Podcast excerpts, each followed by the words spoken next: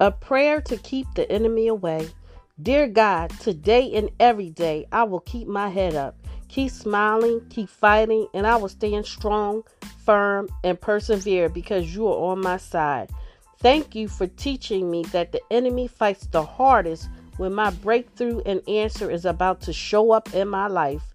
Therefore, when negativity and trouble are thrown at me from all corners, I will not get angry and quit, but I will keep moving forward and give you the praise. I thank you for using the negativity in my life to prepare my destiny. I will speak Romans 8:28 today because everything that is happening in my life right now, you will use for my good. In Jesus name, amen. The podcast you just heard was made using Anchor.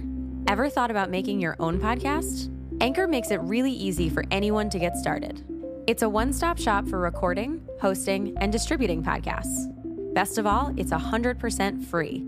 Sign up now at anchor.fm slash new. That's anchor.fm slash new to get started.